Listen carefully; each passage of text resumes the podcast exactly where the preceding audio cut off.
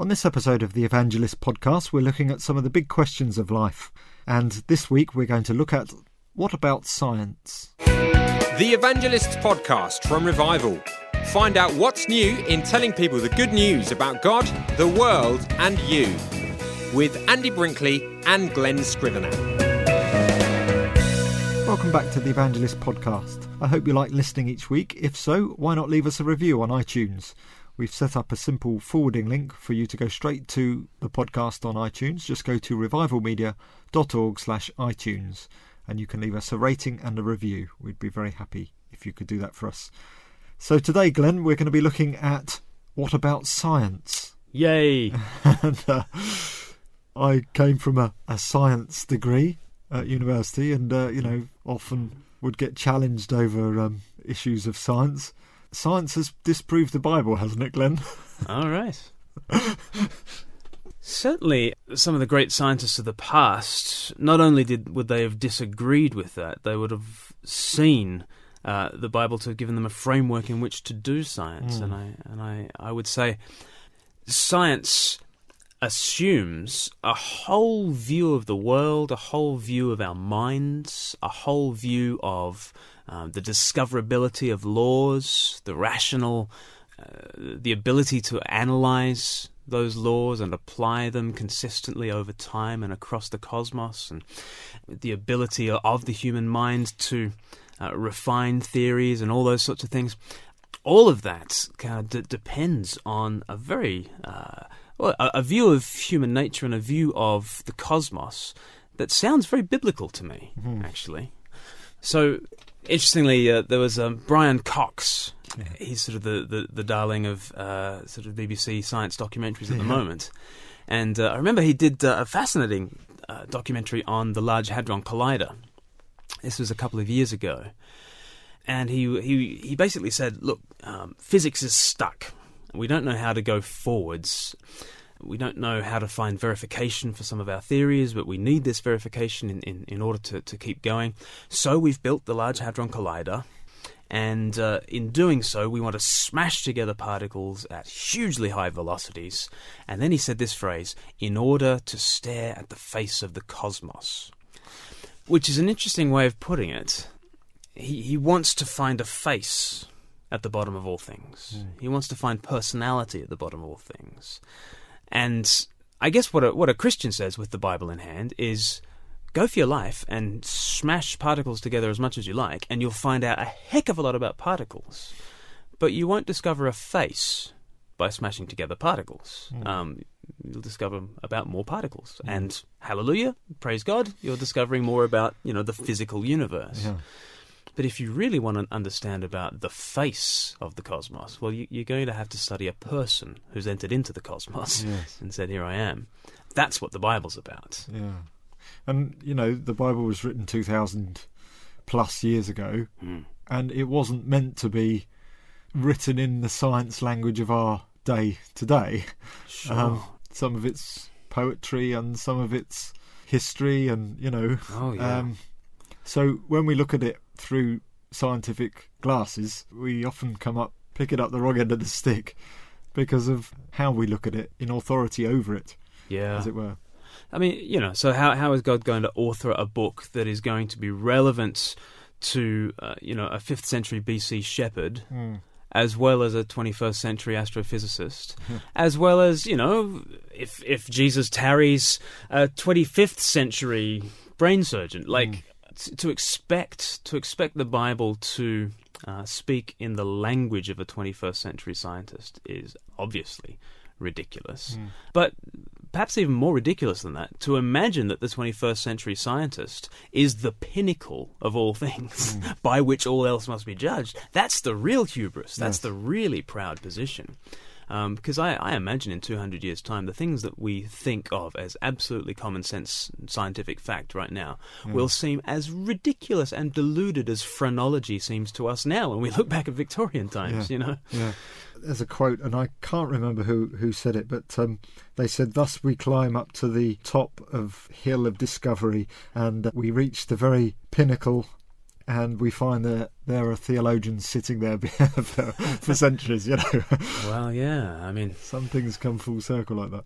yeah. I mean, I mean, the Big Bang is sort of a an obvious example of that. Mm. You know, only within the last hundred years have scientists said we think that there was a beginning of time and space. Mm. Uh, and of course, people kind of resisted that at the time because it Mm. sounded incredibly religious. It sounded like Genesis, Yeah. for goodness sakes. Yeah, and again with the with the Big Bang, uh, John Gribbin in his book The Matter Myth, he says many people misunderstand the Big Bang. Uh, it wasn't an explosion in space; it was the explosive appearance of space. Yeah, yeah, exactly. what was creation yeah, except the explosive appearance of space? yes. Yeah, and I mean, that sounds very much like Let There Be Light to me. yeah. Which is not to say, I mean, again, there's lots of people questioning the Big Bang Theory, and, and in 50 years' time, it, that might be completely out the window. Might be completely. And and therefore, I think we should, you know, we should sit loose to these scientific theories either way. You know, whether we think they prove the Bible or disprove the Bible. You know, if, if we're wedded to the scientific, you know, what's what's what's the saying? If uh, the, the church that's wedded to the theories of, of this generation will be widowed in the next generation, and, Mm. and I think that that goes uh, just as much for science as for any other kind of worldview. Yeah. Okay, so if someone came to you and, and sort of said, "Oh, I, you know, I don't believe any of that. I'm a scientist," or Mm. I think that all the spirituality is just mumbo jumbo. Yep. Um, what would your response be hmm to that? I would kind of encourage them to be a good scientist. I think the way you do good science is determined by what you're studying.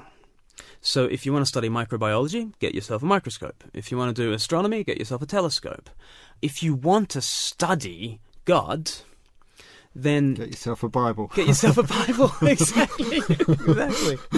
Um, yeah, especially if you want to study um, the Word of God.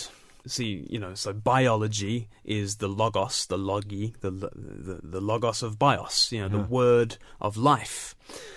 Theology is, you know, the word of God. So absolutely get a get a Bible and and have a look at the historic figure of Jesus of Nazareth because you know he claims to be God walking the earth, and uh, John in his first epistle makes these incredible claims for um, who Jesus is and and uh, and how we should uh, take these claims. One John one says uh, that which was from the beginning.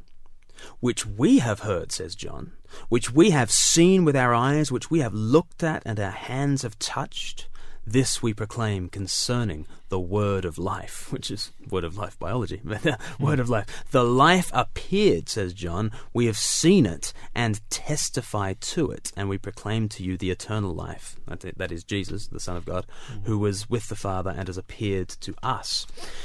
So, John says that God has appeared on planet Earth. The Word of Life has appeared on planet Earth, and He proclaims Him to us.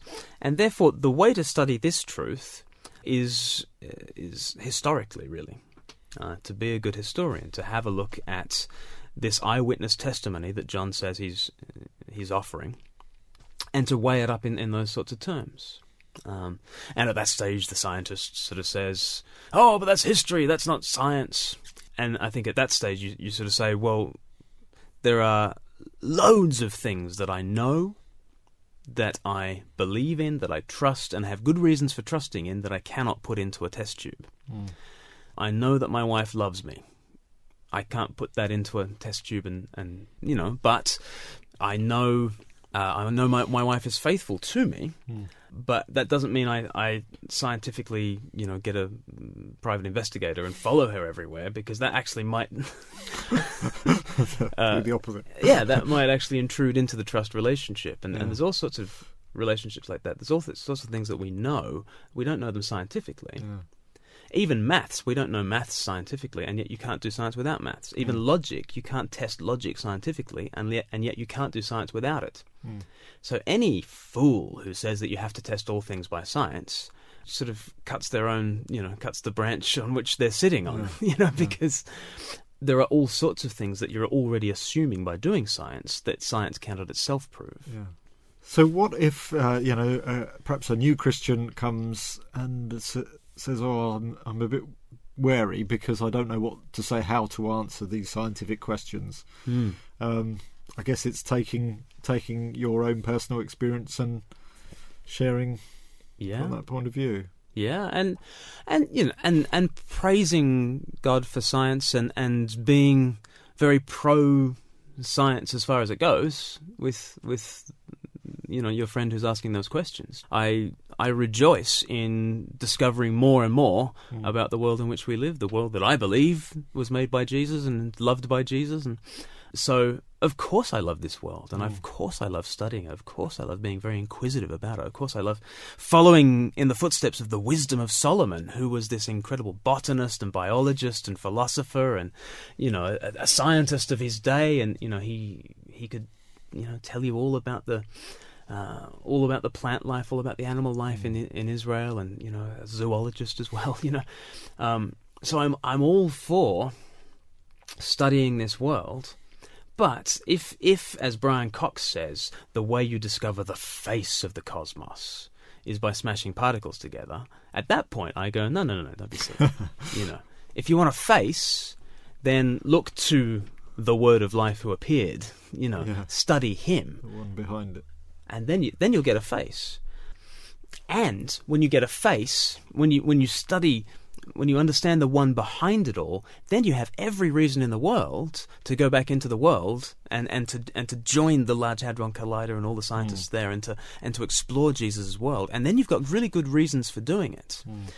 I think I think atheism itself undercuts the practice of science in a major way because I think you need all sorts of beliefs about the comprehensibility of the universe, about the about the fact that our minds don't just process things according to our survival value, but process things according to truth and according to reality. You have to have that belief about our minds that that our minds deal in truth, that the universe deals in reliable laws that sort of correspond to one another. You have to have these very developed beliefs that atheism itself won't give you. But a belief in Jesus, who is the word of life, who comes into the world and, and who wants to be known by us, as soon as you believe in him, then you believe in a comprehensible universe. You believe in truth. You believe in an ordered world. And suddenly you have you have the tools in which science makes sense. And you go, hooray, let's all go off to the Large Hadron Collider and smash particles together. But let's not think that smashing particles together is going to answer the deepest issues of life. Glen, I've heard you do the uh, the cake analogy before. Can you? I I forget who I ripped it off, and I'm sure they ripped it off somebody else as well. But um, a very helpful, very simple sort of uh analogy about sort of the limits of science um, is um, you know imagine imagine I'm holding a cake before you, and it's a beautiful cake, and it's you know lovely made and succulent and all those things. And uh, but imagine I, I take it into um, laboratories, and on the first floor. I take it to the nutritionist. And the nutritionist is able to sort of reverse engineer the recipe and come up with every single ingredient and exactly how I cooked it. And then I take it to the, the, the biologist, and the biologist is able to tell me, you know, how many calories are in it and all that sort of thing. And I'll stick my fingers in my ears. Who cares? I'll still eat the cake, but uh, and then I'll give it to the chemist, and the chemist will talk about the chemical compounds in the in the thing, and I'll take it to the physicist, and the physicist can talk about the I don't know the mass or who knows who knows what the physicist might be able to tell me about about the cake. And at the end of the at the end of that day of, of, of you know analysis on the cake, I will learn things that I didn't know, things that will be very helpful for me in order to you know make better cakes in the future. All of that, fantastic. Praise God for all of that. But none of them can tell me why the cake was baked. You know, and, and if I told you that the cake was baked for my wife's birthday, you go, oh, okay, fantastic, right? And we're talking about a different order of truth, a different a different order of meaning mm. at that point. Why is the cake baked? Mm. For whom? And science is very good at the what and the how. Mm. Very good at the what and the how. And praise God for that. But to imagine that all the questions in the world boil down to the what and the how is to live in a very narrow world that no scientist even lives in. Scientists act as though the what and the how are only part of life. And, and the who and the for whom and the why um, those those questions are, are questions that we live for and, and that we cannot do without but science can't provide us with those answers so I think it's yeah it's very important to know uh, to to praise God for science and to be glad for science, but also to see the limits of science. Um, Mm. it can't answer the deepest questions that we have. Mm. Well, we'll uh, leave it there for next week. Glen, thanks very much. Again, thanks for listening to the Evangelist podcast. The web address for this episode, where you can comment on this specific show, along with a relevant talk that uh, Glen did regarding uh, the issue of science, just go simply to revivalmedia.org slash TEP9.